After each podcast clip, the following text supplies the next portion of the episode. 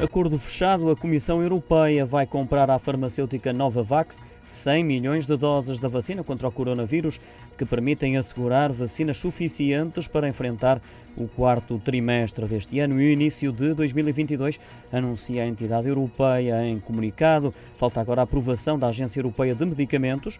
Quando isso acontecer, os Estados-membros vão poder adquiri-las, ficando ainda com uma opção de 100 milhões de doses adicionais ao longo de 2021.